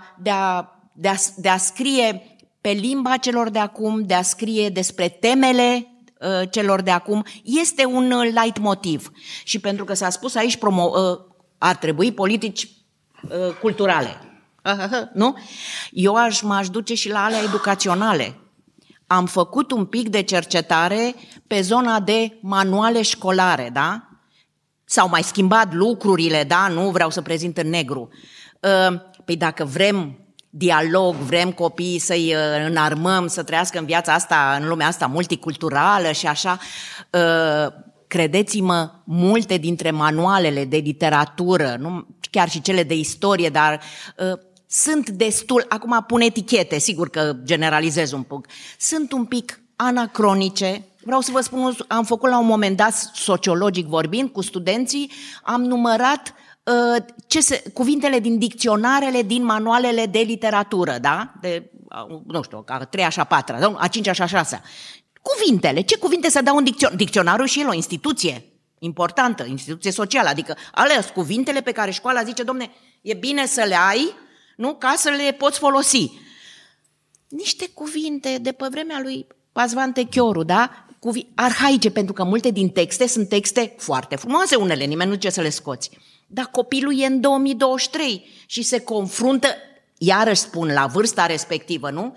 Că aude că unii sunt cis și unii sunt trans și aude că nu spune țigan, dar spune rom. Da? Și aude și uh, uh, ce mai citește pe Google, ce mai spune o prietenă, ce mai vede într-un informații foarte relative și creează foarte multe confuzii. Deci ar trebui și politici educaționale ca lumea să începem cu educația, cu manuale care să fie updatate ca discurs despre diversitate, incluziune și lucruri de genul ăsta. Bun, spunea Delia Grigore ceva mai devreme că nu există o literatură romanii sau nu există o literatură substanțială în limba uh, romanii sau de cultură romanii. Uh, nu știu cum, uh, cum putem trata uh, literatura LGBT, uh, Vlad Vischi. Uh, e clar că avem eforturi mari din partea unor organizații neguvernamentale sau edituri uh, mici de nișă. Uh, l-ați pomenit pe Ovidiu Anemțoaicei, uh, ați venit aici cu niște cărți, uh, se fac antologii, sunt câțiva autori uh, gay uh, care uh, au ajuns aproape de mainstream, dar putem spune că deja tema este descoperită, desfășurată, este... Da, cred că, în primul rând, uh, trebuie să ne raportăm și la timpurile în care trăim și vorbim și de o, un proces de democratizare a culturii, în care este mult mai simplu să îmi fac o editură. Este mult mai... Nu, ă, tot ce înseamnă literatură nu înseamnă doar cărți printate. Vă întreb un pic, asta nu cumva înseamnă un soi de enclavizare? Ă, îți faci o mică editură, scoți trei cărți pentru 50 de oameni, dar ă, cumva dacă tema sau cărțile ar apărea la edituri din mainstream, edituri mari cu putere de pătrundere către cititori, ar fi altceva. Evident, evident, dar uh, ce voiam să spun este că există astăzi instrumente pe care nu le aveam în trecut și uh, nu mai există, să spunem, niște cerberi care păzesc uh, intrarea sau ieșirea din spațiul literar. Și lucrul ăsta este bun, vine și cu dezavantajele sale, evident, vedem, mă rog, tot felul de dezinformări sau lucruri care se răspândesc, felul în care social media s-a transformat și ne-a transformat viețile. Uh, dar uh, apropo de ce spunea și Radu Vancu cu ridicarea vălului, în evoluția literaturii queer, literaturii LGBT, au existat numeroase etape. Una dintre etape a fost exact aceasta straight about queer să-i spun uh, așa, în care au fost autori, fie că vorbim de Dora Pavel cu Dunat Cross, uh, Cecilia Ștefănescu a menționat-o deja, chiar Mircea Cărtărescu uh, cu Travesti, Cristina Nemerovski cu Păpușile, a fost o întreagă etapă în care s-a explorat tematica, pentru că era interesantă, era un exotic, era un necunoscut și evident scriitorul și din instinct se duce acolo pentru că vrea să, vrea să exploreze aceste teritorii teritorii necunoscute și cred că se pune întrebarea acestei idei nimic despre noi fără noi. Și atunci uh, se pune întrebarea cât de mult uh, poate un scriitor care nu aparține unei comunități să scrie la rândul lui sau ei despre acea minoritate dar în această evoluție a acestei literaturi avem și o etapă exploratorie la începutul anilor 2000 cu muzicologul George Bălan care a publicat o serie de cărți uh, Homofobia și altele uh, cărți extrem de groase și voluminoase care încearcă să treacă prin istoria, istoria homosexualității de la Michelangelo la Leonardo da Vinci și așa mai departe. Avem o perioadă 2000 uh, evident extrem de puternică puternică cu un Adrian Schiop, dar și cu Claudia Golea, de exemplu, cu Tokyo by Night, unde descrie personaje trans în Japonia uh, extrem de în detaliu și extrem de bine reprezentate. Uh, Adrian Teleșpan cu Cimitirul din acea perioadă, uh, însă avem și o, o colectare din aceasta de povești cu Florin Buhuceanu, Luca Istodor, Eugen Rădescu. Deci există o efervescență adolescență există diverse stiluri de a scrie, însă din nou trebuie să revenim și la această responsabilitate, să spunem, de promovare a vocilor care aparțin acestor comunități, pentru că uh, experiența în sine a trece prin viață uh, ca persoană LGBT, ca persoană romă, are, are un, e un element extrem de important pentru felul în care vezi tu lumea. Lumea de la margine se vede diferit decât lumea din centru. Și atunci, din această perspectivă, trebuie să încurajăm și tot felul de dezbateri. De exemplu, există o dezbatere cu privire la felul în care traducem în limba română anumite expresii care pentru noi persoanele LGBT, ele au intrat prin engleză, de exemplu coming out, ieșirea din dulap, recunoașterea în fața publicului a propriei identități sau a familiei sau a oricui. Cum facem să traducem în limba română toate aceste elemente care vin din engleză sau felul în care engleza, să spunem, uh, mă rog, intră, e ofertantă în general, în ultima vreme, evident. Deci trebuie cumva să, să ne gândim la toate aceste aspecte și din perspectivă istorică, și din perspectivă situațională, și din perspectiva dezbaterilor care trebuie să continue și care sunt extrem de importante și punând accent inclusiv pe acest lucru, ideea că Uh, noi scriem despre noi, e important. Vă mulțumim că ne-ați urmărit uh, cu atâta atenție și uh, o să vă dau microfonul. Dacă are cineva de pus o întrebare sau dacă vreți să comentați pe marginea celor discutate, da? Uh, o să vă rog să vă apropiați, că n-ajung eu cu microfonul până dumneavoastră. Să o prezentați pe scurt. Bună seara, mă numesc Emanuel Alexandru Vasiliu, sunt un cititor. Aș vrea să adresez întrebarea privitoare la guilt lit, anume literatura vinovăției, care presupune um, exploatarea vinovăției uh, majoritarilor vis-a-vis de anumite catastrofe sau uh, treceri sub uh, vedere a unor drepturi și în ce măsură credeți că uh, publicul este, că sensibilitățile publicului vis-a-vis de propria vinovăție sunt, sunt exploatate prin acest, fil, acest tip de nara, nara, narrative. Cine vrea să răspundă? Da, e discuție, da, e discuție foarte, foarte complicată. Eu cred că mi-am spus oarecum părerea, uh, așa, m-am poziționat uh, într-o zonă de echilibru, da? În care mi se pare că dacă vrem, ce s-a tot, s-a tot spus aici, dialog, dialogul nu poate să aibă loc dacă uh, în condițiile în care le punem uh, cum se cheamă, cătușă, da, uh, căluș. căluș în gură majoritarului, da, și spun tu nu mai ai voie să vorbești despre mine că n-ai trăit ca mine, sau îi punem uh, așa pentru că tu în istorie mai subjugat și nu știu ce, și același lucru facem și minoritarului. Deci nu este o soluție de dialog. În toată povestea asta, de exemplu, cu uh, scos cărțile, da, uh, scos statuile, nu scos... E o discuție foarte complicată. Poate aici o nuanță ar fi, uh, mă gândeam la conflictul ăla, uh, cartea lui uh, Valeriu Nicolae cu Ziceți-mi. Așa, cu, da? Știți povestea, nu? Așa. Deci nu există, unde este dialog? Dialogul nu, vorbim, nu înseamnă, deci cât timp vorbim să nu se mai citească de ce s-a publicat, poate aș pune problema de ce s-a premiat. Acolo poate aș avea o discuție. S-ar putea purta o discuție. Uh, nu dau jos statuile, da? în orice caz, dacă ele sunt uh, uh, patrimoniu universal, da?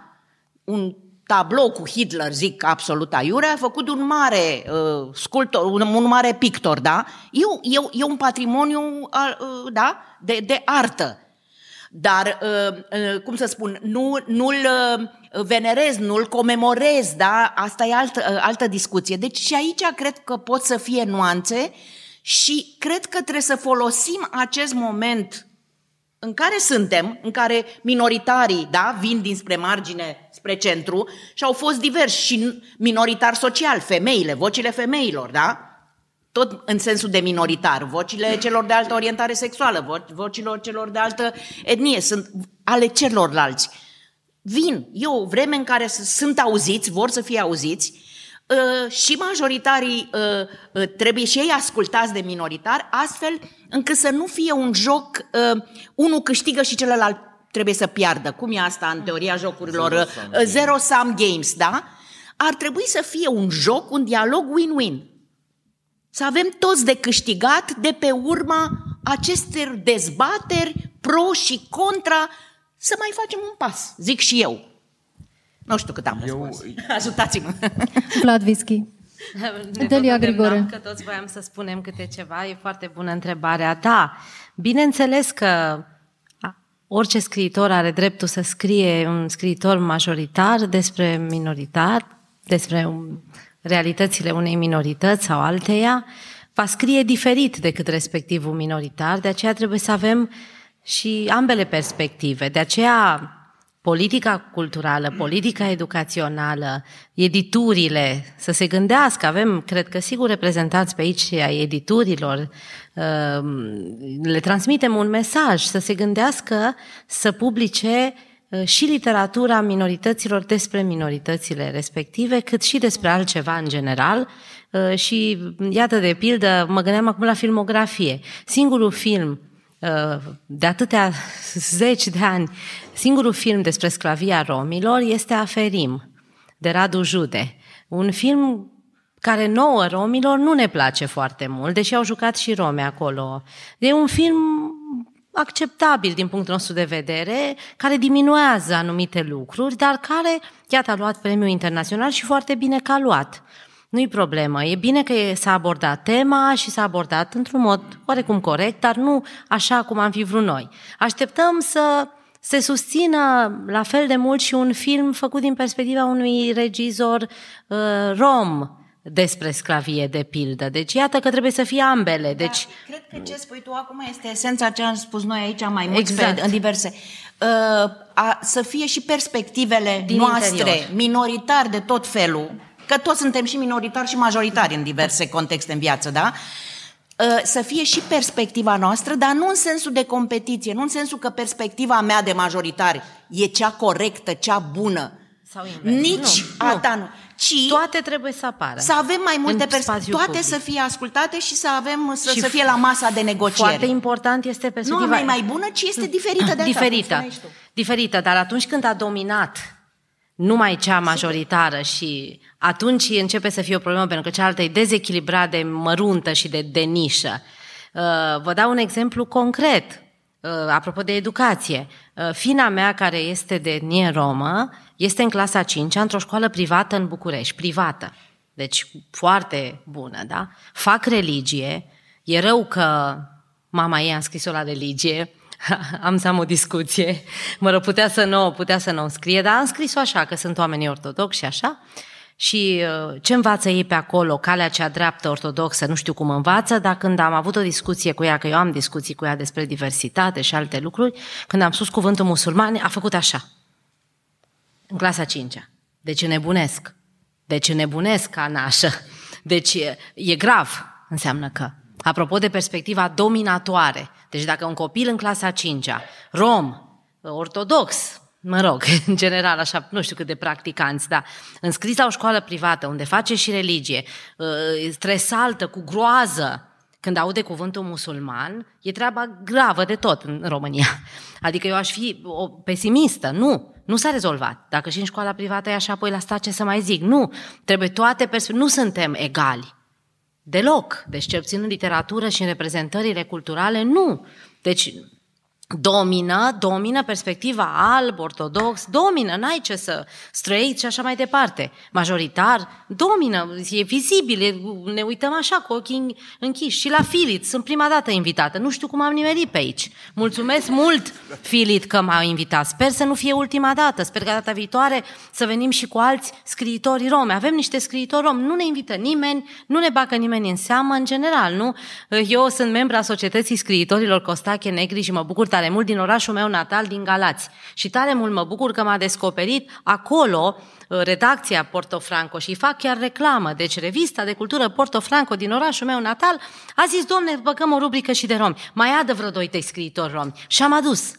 Am adus și au acolo, avem toți rubrica noastră și publicăm în romanii. Și uite, suntem și în societatea asta. Dar e o nișă, e un nebun pe acolo care i-a plăcut chestia asta. Nu se întâmplă pe scară largă.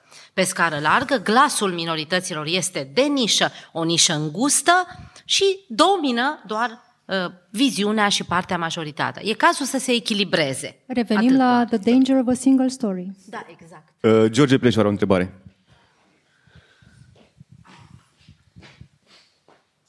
Uh, bună seara! Uh, am de fapt niște uh, remarci pe care le-am făcut în timpul discuției și uh, sunt uh, vreo două idei pe care vreau să le ridic, dar m-ar interesa să aud un răspuns poate mai ferm din partea dumneavoastră, pentru că s-a discutat foarte nuanțat despre, despre subiect, dar cumva nu a existat nicio opțiune foarte clară. Ce cum procedăm în, uh, în cazul unor astfel de uh, dezbateri prilejuite de uh, discuții precum cele dintre Bas și uh, Valeriu Nicolae, etc.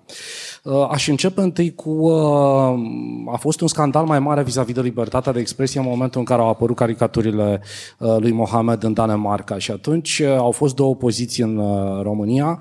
Uh, printre cele mai, uh, să zicem, uh, uh, not de notorietate a fost cea lui Andrei Pleșu, care a spus că totuși uh, ar trebui să ținem cont de sensibilitățile unei uh, populații, chiar dacă caricaturile au fost uh, tipărite într-o țară, într-o democrație care se mândrește cu, cu ideea asta. Și atunci Dan Perjovski a venit cu un desen foarte sugestiv vis-a-vis de dezbaterea asta și spunea așa, freedom of expression, deci libertatea de expresie și erau două săgeți care arătau de aici până aici.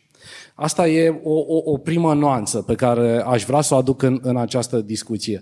Are scriitorul libertate de expresie? Dacă da, este o libertate de expresie cu un asterix care trebuie uh, clarificat de niște instanțe, uh, de uh, anumite uh, părți ale societății care în anumite contexte au mai acces mai mare sau mai mic la instituții care pot reglementa lucrurile acesta sau la presiune publică care să poată să uh, determine uh, o autocenzură din partea uh, scriitorului, iar aici vin la partea a doua, uh, pentru că uh, s-a vorbit despre sensibilitatea uh, cititorului care, cum foarte bine s-a spus înainte, deja am formulasem întrebarea, merge în ambele direcții, și dinspre minoritar, spre marginal, spre majoritar, dar și dinspre majoritar și spre minorități. Și avem problema din Texas, unde anul trecut s-au înregistrat un număr record de peste 1200 de cereri de cenzurare,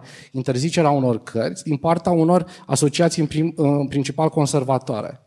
Da? Deci, în momentul în care deschidem această uh, cutie a Pandorei în care spunem eu mă simt, uh, nu știu, afectat de anumite pasaje dintr-o carte, s-ar putea ca vrând să uh, satisfacem sau să uh, creăm un precedent, uh, să satisfacem anumite sau să îmblânzim anumite uh, tendințe, s-ar putea să desfacem o cutie a Pandorei și să ne trezim cu foarte multe alte cereri în care niște oameni cu altă forță vis-a-vis de discuția și cei care s-au coalizat, că și asta e foarte interesant, între poziția lui Valeriu Nicolae și cum, uh, cum a fost răspunsul uh, dominant cumva din partea uh, lumii uh, literare pentru apărarea uh, libertății de, de expresie uh, a, a lui uh, Bas.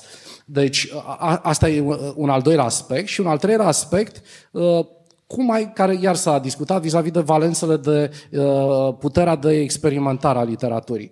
Cum mai poate experimenta un tânăr autor în contextul în care apare aceste presiune fantastică de a fi foarte atent cu zonele în care poate să meargă cu scrisul lui. Și mai ales un tânăr pentru că s-a discutat, ok, eu ca, uh, a spus cineva aici, eu ca uh, autor, eu trebuie să fiu foarte atent, să cunosc un domeniu, să cunosc un subiect înainte de a vorbi despre el. Păi un tânăr licean care vrea să scrie literatură, se consideră el suficient de, uh, nu știu, uh, cunoscător sau suficient de stăpân pe un subiect Adică, sau literatura va trebui scrisă numai în momentul în care, nu știu, ne certifică uh, zona academică cu un doctorat, în așa fel încât să zicem, suntem stăpâni pe subiectul ăla, îmi permis să scriu, sau literatura poate fi, rămâne în continuare un tărâm în care niște oameni care au niște idei vor să scrie așa cum se pricep ei, așa cum pot ei și pe urmă vine rolul uh, lumii uh, literare, cum, deci în rolul lumei artei decide ce lucrare de artă e bună și care nu, să spună care e literatură de calitate sau care nu. Dar ca și aici mă leg cu, a fost o discuție, am adresat cumva o întrebare similară la Vine Braniște la o discuție de acum două zile, și uh, am întrebat-o cum uh, crede în rolul ăsta și a zis, da, mai ales când uh, un autor are o anumită notorietate, po- trebuie să țină cont de asta, dar la debut e ok, când tipărește doar 100-200 de cărți. Adică exista un conflict da. interior în, în raționamentul uh, uh dumneai ei între nevoia ca autor de a experimenta, de a fi uh, dar nu avea această presiune, dar, dar, dar nu simți această cenzură sau își impune autocenzură și presiunea pe care o ai pe urmă când ai, un anumit, uh, uh, ai o anumită notorietate. Mă scuzați pentru, uh, uh, pentru uh, uh amplul... Cred că comentarii v-ați și răspuns Exact. La nu, dar a, chiar aștept din, din, din partea dumneavoastră răspunsul la întrebarea aceasta. Există nevoia de autocenzură pe care un tânăr uh, uh, autor ar trebui să și-o uh, uh, impună sau putem în continuare să încurajăm uh, uh, tinerii să mai și greșească? Da, George Plășu, mulțumesc uh, pentru aceste comentarii. Da, libertatea presei, asterisc. Ce punem la asterisc, Radu Vancu? Uh, Scapă-ne. Cum să o fără să da. spunem și noi, da. Literatura are dreptul de a fi inconfortabilă, de a fi provocatoare, de a fi incorrectă, de a fi agresivă, de a te inconforta, de, de a te face să te simți nu doar literatura, arta în general. Este laboratorul nostru de, de experimentare în care te poți duce între, în zone din cele mai oribile chiar. Am dat exemplul lui Edip, că pentru că acolo e cel mai limpede. Incesturi mai, uh, uh taburi, interdict mai uh, categoric decât acolo e greu de găsit și totuși a fost transgresat și totuși e un consens că e una dintre capodoperele umanității dintotdeauna. Uitați-vă la Hamlet, uitați-vă la ce vreți. Uh, literatura, arta în general, trebuie să aibă libertatea de a se duce unde dorește și de a experimenta. Apoi, Uh, într-adevăr, la fel, uh, cititorul are dreptul, spectatorul, mă rog, consumatorul de artă, are dreptul de a reacționa cum crede de cuvință la asta. Poate să nu citească. Eu, de, de exemplu, n-am putut să citesc 11.000 uh, vierja lui Apoliner. Da, eu îl iubesc pe poetul Apoliner, dar uh, cartea asta Cred că o știți, 11, în român a fost tradusă 11.000 de vergi nebune, mă rog. E o carte plină de, nu doar de incest, de uh, viol al, al copiilor, ucideri, tortură, e ceva îngrozitor. N-am putut să o termin, deși mă, uh, îmi place să cred că sunt un cititor aproape profesionist, uh, n-am putut să o termin, n-am avut stomacul să fac asta. Asta nu mă face să mă scandalizez împotriva lui Apoliner. Da? Dar, uh, ca să vin la exemple mai, într-un fel mai scandaloase, pot să admit că Selin e un mare scriitor și este, Pot să iubesc primele două romane care sunt extraordinare și pot să fiu complet dezgustat de bagatele pentru un masacru în care el cere explicit uh, exterminarea uh, evreilor. Da? Uh, și nu vreau să fie interzisă cartea aia, tocmai pentru că cred că e important ca lumea să vadă cum arată o gândire dementă în acțiune.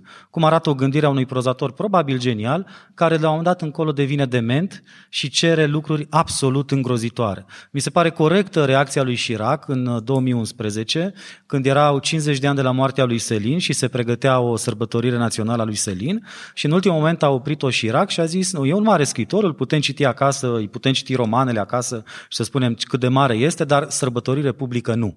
Uh, asta mi se pare o atitudine foarte limpede și foarte uh, ok. Uh, deci, ca să, ca să scurtez, sau pluralitatea poveștilor. Cred că e foarte important, odată ce spuneau și Delia Grigore și Vlad Vischi, uh, Nothing uh, uh, uh, about us without us. Da? Nimic despre noi fără noi. E foarte important să ai perspectiva până atunci dominată, interzisă uneori, în unele cazuri, în unele culturi, care să o completeze pe cea majoritară. Am, toate, toate poveștile trebuie să poată fi spuse. Toate. Uh, oricât uh, am citit uneori exprimată părerea că numai, uh, că numai anumite minorități au dreptul de a scrie despre acele minorități, că numai femeile au voie să scrie romane despre femei, numai uh, populația de culoare din state despre populația de culoare și mai departe. Asta mi se pare o idee foarte periculoasă. Pentru că în loc să, în loc să educe empatia, pune bariere, pune garduri, pune, interzice. Uh, tocmai asta e bunul cel mai de preț al artei, imaginația, capacitatea de a gândi și din perspectiva cuiva foarte diferit de tine. Elif Shafak a publicat în 2021 un roman foarte frumos, The Island of Missing Trees, în care vorbește despre conflictul foarte uh, acut uh, dintre Cipru și Turcia, fiind turcoaică și plasându-se din punctul de vedere al unei cipriote. Da? Romanul a fost publicat, e foarte bun, e, probabil că va fi tradus și în română la un moment dat, e, e un, cred că e un roman mare, a făcut ea o greșeală pentru că și-a imaginat cum e să fie o fetiță cipriotă care scrie propria poveste, cred că nu, din potrivă. Tocmai asta mi se pare o generozitate a literaturii, bogăția ei capaci- și a artei în general, capacitatea de a vorbi din punctul de vedere al celui diferit, al celui considerat poate inamic de conaționalii tăi, de concetățenii tăi, de uh, comajoritarii tăi și așa mai departe. Uh, și asta nu trebuie, să, nu trebuie să dispară. Pe de altă parte, și eu am dreptul să spun uh, că Apoliner, Selin și alții pot să fie stupizi, pot să spun și public asta, fără ca, sau contemporan de ai noștri, fără ca asta să însemne că trebuie ca vocea mea să fie cenzurată sau să nu se audă. Aici aș, aș adăuga și eu cumva uh, nevoia cumva de o dezbatere care să aibă anumite nuanțe și înțelegeri. Și eu, de exemplu, studiile mi le-am făcut în Statele Unite, unde libertatea este absolută. Uh, acolo nu poți să strigi decât, uh, să nu, nu poți să nu strigi fire in, in the theater. E cam singura interdicție. Uh, dar noi trebuie să facem diferent. În Europa, în schimb, ceea ce se numește hate uh, speech este cumva incriminat și înțelegerea este că nu chiar orice zboară se mănâncă și că avem cumva pe baza istoriei noastre, Holocaust și așa mai departe, avem o responsabilitate și o obligație, iar statul vine și intervine și sancționează aceste derapaje atunci când ele există. Dar discuția nu este despre stat și legi. N-a venit nimeni cu poliția la ușă să aresteze pe cineva și să-l bage în pușcărie pentru că a zis ceva. Vorbim despre dezbateri publice, de un tribunal popular, un tribunal în care cu toții suntem judecători și în care fiecare își formează opiniile. Și vor exista astfel de cleșuri intelectuale la nivel public, pentru că ele, din ele rezultă definirile noastre politice, poziționările noastre de o parte sau alta. Și uh, sentimentul ăsta de cetate sub asediu este un sentiment creat din momentul în care ești scos din zona de confort și trebuie să te întrebi și simți că la poartă bat uh, hoardele progresiste. Ele nu sunt acolo și ele n-au puterea despre care se vorbește care avea-o. Uh, din potrivă, vorbim despre o autocenzură când cineva scrie cărți despre LGBT și se gândește, oare ce scandal o să am cu cartea asta și mai bine nici nu o scriu și mai bine nici nu o public, că cine știe cu ce mă trezesc cu biserica la ușă. Deci, și în același timp să nu ne mai plasăm în, în niște termeni din aceștia absoluți în care um, taberele există. De exemplu, eu nu vorbesc în numele tuturor persoanelor LGBT din țara asta. Persoanele LGBT din țara asta au opinii diverse, sunt, unii mă contrazic și nu sunt de acord niciodată cu mine. Deci există o diversitate, inclusiv în, în toate vocile astea care apar. Și, în ultimul rând, cred că e important să înțelegem și că avem o obligație să învățăm istoria, să știm istoria. Nu știm istoria articolului 200, nu știm istoria Holocaustului, nu știm istoria uh, uh, sclaviei romilor, pe care o numim robie ca să că sună mai bine decât, uh, decât sclavie. Și cumva poate ar trebui să învățăm. Și uh, nu, nu ne obligă nimeni. Și nu avem la școală, probabil, cursurile alea despre Holocaust sunt uh, am pase așa tratate. Deci, cumva trebuie să înțelegem toate lucrurile astea cu o anumită nuanță, cu o anumită înțelegere și cumva să uh, înțelegem că dezbaterile astea care există în societate creionează societatea și felul în care mergem mai departe. Eu cred că și elevul care scrie și scriitorul consacrat trebuie să fie responsabil de ce scrie. Nu trebuie interzisă nicio carte, ă, toată lumea poate să publice, indiferent de fie debutant, fie consacrat. Ă, nimic nu trebuie interzis, dar ă, totul trebuie analizat.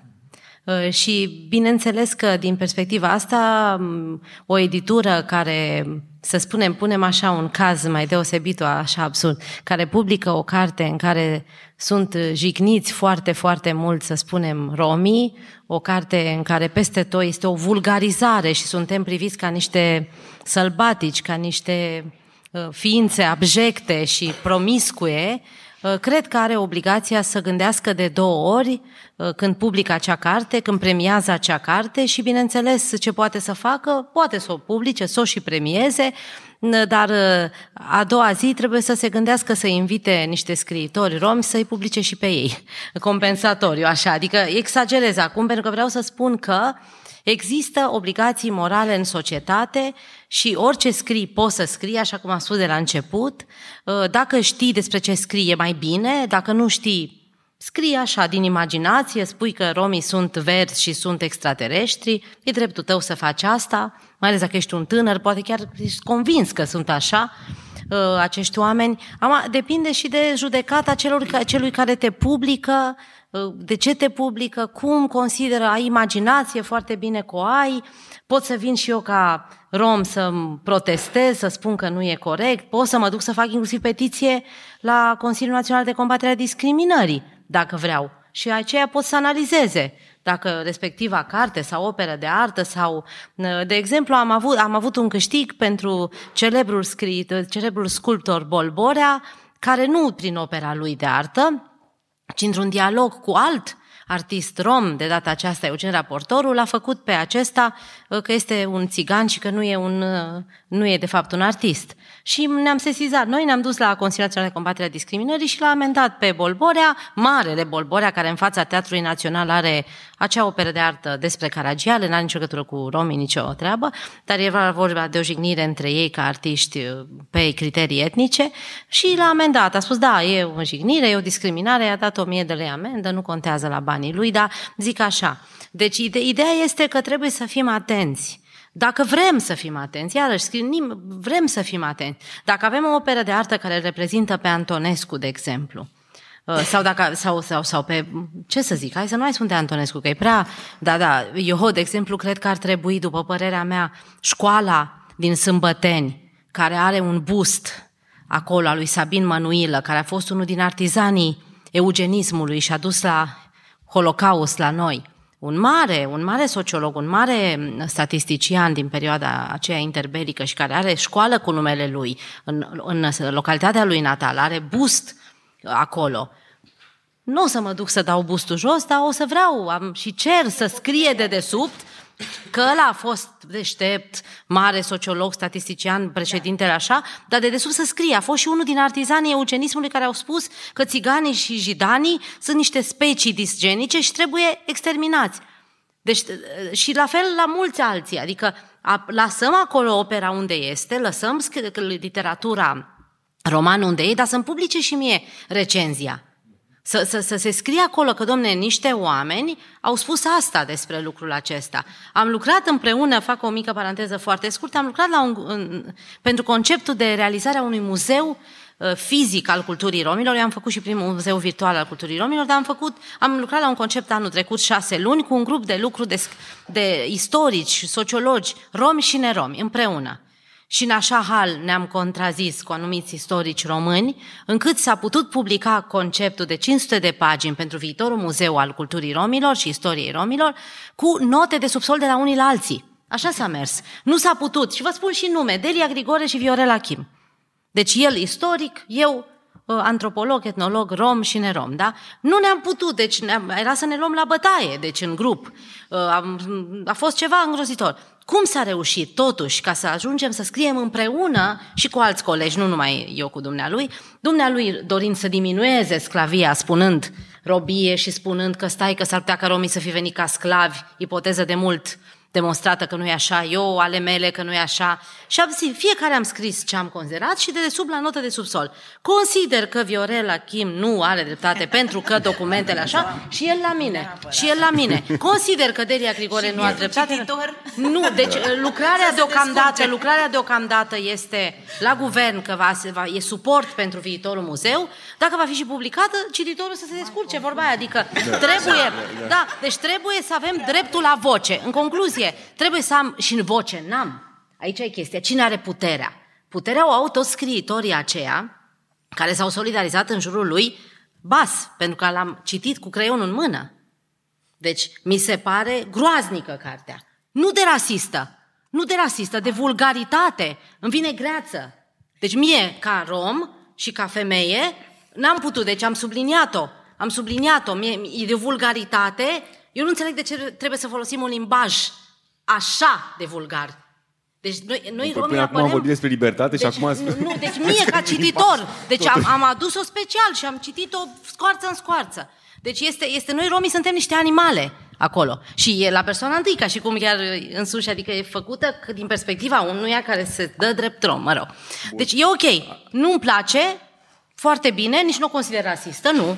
Eu nu o consider rasistă ca Valeriu Nicolae, dar e dreptul meu ca cititor să vin și să fac o recenzie, să-mi dea și mie voie editura, să scriu și eu despre această carte. Editura vă dă voie cu siguranță. Nu să-mi dea voie, să mă și deci publice. Deci, deci apropo de putere, să, da. am eu puterea să mă exprim ca cititor rom despre o carte despre romi și ca scriitor rom, la nivelul unui scriitor nerom care scrie despre romi, n-am puterea. Deci vă nu, nu am, nu am. Vă nu exprimați am. aici, ne aici pare bine că ați venit am invitat la, la TVR Cultura. În anumite locuri mai am, dar n-am nivelul acela de putere, să fim drepți. Deci este un nivel inferior de putere. Ei, cât o să am putere mai mare, atunci o să zic, suntem egali. Am și eu puterea să spun, au și ei puterea să... Adică încă nu este, că să fim sinceri, egalitate de autoritate, de putere în care ne putem exprima cu toții la același nivel. Noi suntem mai jos, și cineva, ceilalți sunt mai sus. Deci să se echilibreze în timp, adică să avem cu toții uh, posibilitatea de ne exprima mai mult. Unde ni se dă voie, ne bucurăm și mulțumim din suflet. Bun. Da. Uh, cred că mai avem timp de o întrebare sau un comentariu. Dacă vrea cineva, vă rog, apropiați-vă.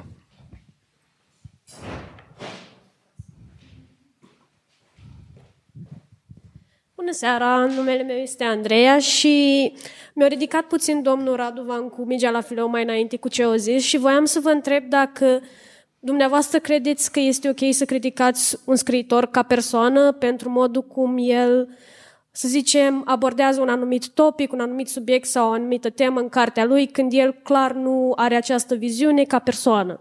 De exemplu, nu vorbim de un autor drept Haruki Murakami, care în cărțile sale are o viziune foarte proastă despre femei și o susține și în viața reală. Mă refer la scriitori care abordează, să zicem, subiecte tabu pentru că cred că sunt interesante, dar în viața reală ele zic că nu ar fi de acord cu așa ceva și pentru că este o prostie să fii de acord de, cu așa ceva. Mulțumesc! Dacă e vorba de mine, eu nici nu-l cunosc pe acest domn și nici nu mă interesează să-l cunosc. Am înțeles că e și pe aici, pe la festival, este binevenit. Uh, eu critic strict eu literar care a scris și cartea. Nu, nu e. Deci dacă e vorba de... Nu, nu mă interesează autorul. Deci autorul nu există pentru mine. Există cartea uh, și există eu literar și ce se vede în carte. Autorul poate că e un om super deschis și minunat, deci nu. Deci luăm cărțile și criticăm literatura și ce citim și eu literar și cum se scrie, absolut nicio legătură cu autorul, după părerea mea, dar bineînțeles că și autorul poate prelua la un moment dat părerile care apar exprimate de eu literar. Asta nu știm, asta se vede în viața de zi cu zi. Nu lumărim pe nimeni să vedem ce face. Nu, doar în, a fost situația asta doar când a fost vorba de știință nu când e vorba de beletristică, dar uh, știința uneori, uh, în ghilimele, eugenismul, cum am spus, a motivat la un moment dat acțiuni politice de exterminare. Să sperăm că beletristica nu va face, deși știu eu. Radu Bancu? Uh, acum, ca coda așa la ce spunea doamna Grigore despre romanul lui Bogdan Alexandru Stănescu, mie îmi place foarte tare mi se pare unul din, una dintre prozele noastre puternice și, într-adevăr, uh, e, uh, sunt paginile îngrozitoare din ele, foarte adevărat. Uh, greu suportabile și îmi vine greu să îmi reprezint cât de scandalos poate să fie din punctul de vedere al unui cititor sau cititoare rome, cât de greu trebuie să fie citibile acele pagini, evident. Dar îl consider ca literatură foarte bun, dar aici e o discuție cumva specializată și n-aș vrea să ne focalizăm neapărat pe romanul ăsta. În principiu, um, evident că uh, nu judeci uh, uh, exemplu clasic, nu? Nabokov nu era pedofil. Lolita e greu Uh, cine mi-a spus recent, și uh, nu are importanță, o conversație privată, mi-a spus o, uh, o doamnă, o intelectuală de vârf a culturii române că nu suport, n-a putut citi niciodată Lolita. Și o înțeleg perfect. N-a zis că e un roman prost, n-a zis că e un roman, dar că n-a putut citi. Și înțeleg foarte bine reacția asta. Uh, și are dreptate și doamna Grigore. De ce m-ar interesa pe mine cum e un autor în viața reală? Nu, e o problemă complet, uh, complet exterioară. Uh, ce ce mi se pare important e uh, următorul lucru, să înțelegem că literatura e un fel de safe space, cum trebuie să fie și universitățile, cum trebuie să fie și întâlnirile de genul ăsta, cum trebuie să fie orice spațiu organizat de discuție, în care să putem discuta cele mai problematice și mai inacceptabile din punct de vedere social lucruri. Să poți imagina lumi oribile, să poți imagina cum America devine fascistă, ca Philip Roth în The Plot Against America, în care este Lindbergh președinte. Să poți imagina Uh, ce simt, uh, mă rog, nu, n-aș vrea să dau prea multe exemple, dar cred că se înțelege ce vreau să zic. Uh, literatura trebuie să fie liberă să imagineze acele lucruri. Noi, ca cititori, trebuie să fim liberi la rândul nostru să spunem, mie mi se pare îngrozitor, mie mi se pare oribil, nu cred că e, cred că aici a exagerat, nu are dreptate, nu ne reprezintă ok, să discutăm asta, să, să nu ne fie teamă, să putem spune asta în cele mai vocale moduri. Încă putem face astea în limbi care nu sunt criminalizate. În limba curdă, de pildă, Meral Shimshek, probabil că unii dintre dumneavoastră știu. Meral Shimshek, poeta și scritoarea curdă, a publicat anul trecut niște poeme de dragoste, un lucru considerat în Turcia criminal și a fost arestat. A fost nevoie de intervenția PAN International și a altor organisme ca să fie liberată să trăiască în Berlin. Noi trăim încă într-o zonă în care e, lib- e ai voie să scrii în ce limbă vrei, mă rog, nu ți se oferă platforma uh, pentru a scrie în limba asta, asta trebuie dezvoltată. Există, înțeleg de la doamna Grigore, singură revistă în toată România care are un spațiu pentru literatura romanii și asta e, într-adevăr, uh, Greu. Uh, da, scandalos, dar să folosim libertatea asta câtă vreme o avem, să nu lăsăm să fie restrânsă. Probabil că ați citit mulți dintre dumneavoastră memoriile lui Salman Rushdie, Joseph Anton, da? în care sunt ce s-a întâmplat în săptămânile, începând cu ziua în care s-a dat fatva împotriva lui și continuând până, la, uh, până când uh, fatva a fost suspendată. Da? Cum a trăit în case ale serviciilor secrete, în case ale prietenilor, cum toată povestea luată zi, uh, reconstituită din jurnale. Și acolo el insistă de nenumărate ori. am văzut cum arată lumii în care libertatea de expresie începe să fie restrânsă din motive care sunt uh, uneori vin din generozitate, din umanitarism, din atenția de a proteja oameni, din, din bune intenții, dar întotdeauna uh, restrângerea libertății de expresie a condus la lumi îngrozitoare fără, fără excepție, nu există excepție. Și el este pentru libertate de expresie, pentru responsabilitate, evident, pentru că vin la pachet. Libertatea absolută înseamnă responsabilitate absolută și uh, asta mi se pare axioma pe care, singura axiomă pe care se poate construi o cultură liberală. Altfel pierdem totul. Abia aștept să citesc și Knife, cartea lui care va fi lansată curând pe baza experienței uh, atacului uh, uh, terorist de anul trecut pe finalul acestei uh, dezbateri, uh, la care vă mulțumim că ați uh, participat și ați venit și cu întrebări și cu comentarii. Aș vrea să îi întreb pe fiecare dintre invitații noștri cu ce rămân, cu ce pleacă acasă de la această discuție. Eu spune primul scurt, dacă tot Radu am pălăvrăgit până acum. Uh, Acum două zile sau trei am moderat la Sibiu la Astra Film dezbaterea după filmul uh, cu Arsenie Boca lui Alexandru Solomon. Cred că știți scandalul cu încercarea de interzicere de către arhiepiscopie și așa mai departe. Uh, când am moderat împreună cu Mihaela Miroiu uh, această dezbatere, ne așteptam la apocalipsă după la Q&A, erau jandarmi, erau nu știu ce, a fost o dezbatere de o civilitate și de o umanitate și de o amenitate extraordinară și plină de substanță, cum cred că a fost și cea din seara asta. Și asta vreau să spun. Întotdeauna sunt, sunt câțiva oameni foarte gălăgioși și foarte uh, uh, vocali în a cere interzicere, cum a fost în cazul cu Arsenie Boca, da? în a cere interzicere, scoatere din, de pe agenda publică, amuțirea unor voci.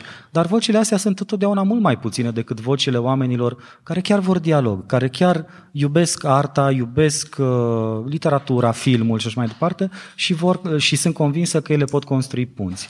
Ceea ce a făcut Filit minunat e că a dat posibilitatea acestui dialog să existe. Am venit oameni foarte diferiți, am discutat și cred că ieșim toți mai câștigați din, din asta. Și asta trebuie să se întâmple, să ne asigurăm că dialogul întotdeauna funcționează.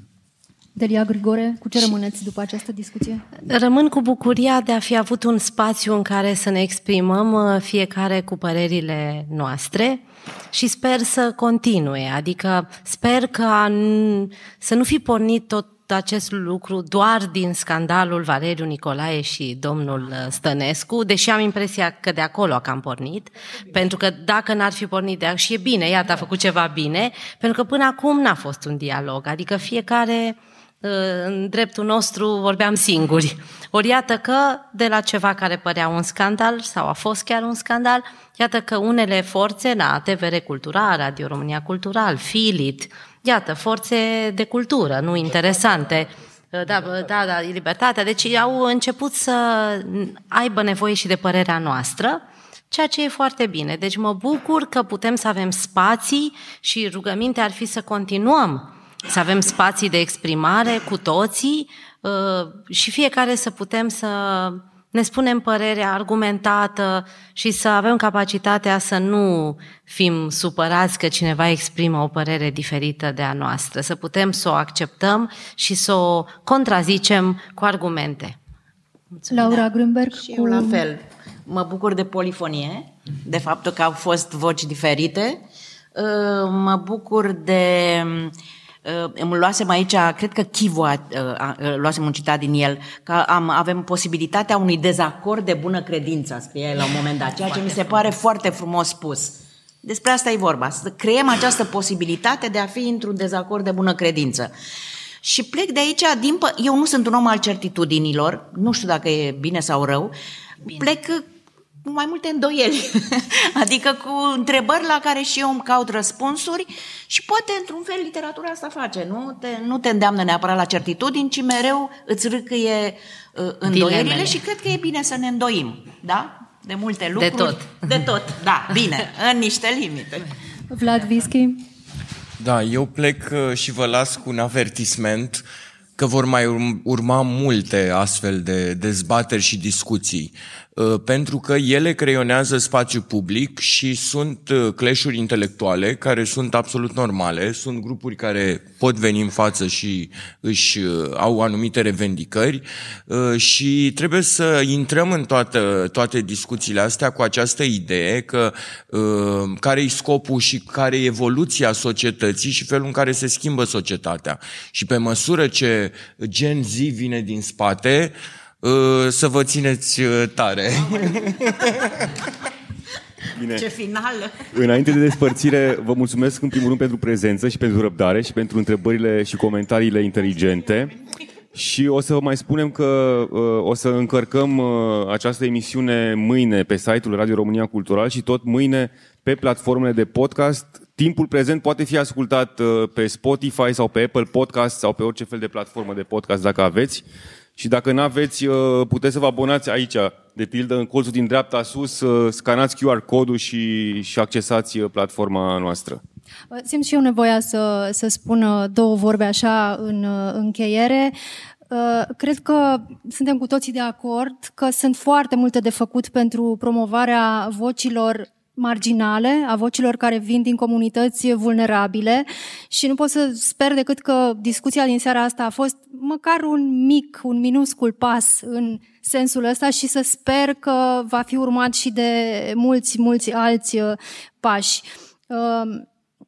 Uh, și mai rămân cu o dorință foarte puternică și cu, cu o mare curiozitate. Aș vrea să apară în România mult mai multe cărți scrise de autori romi, care își spun povestea, care spun povestea comunităților lor și uh, povești scrise de, de tot felul de oameni care vin din zone marginale ale societății, către care poate nu ne-am uitat, cu siguranță nu ne-am uitat uh, suficient. Pentru că sunt convinsă că ar fi un mare plus pentru noi toți, marginali, nemarginali și așa mai departe. Și uh, vreau să vă mai spun, uh, poate nu știți, poate știți, dar astăzi e și noaptea alba poeziei, începe la ora 22 la Casa Filit și acolo o să-i puteți asculta pe doi dintre invitații noștri, pe Delia Grigore și Radu Vancu. Asta a fost uh, Delia Grigore, Laura Grünberg, Vlad Vischi, Radu Vancu, vă mulțumim că ați venit, vă mulțumim că ați ținut să participați la această discuție. Și vă mulțumim că ați venit.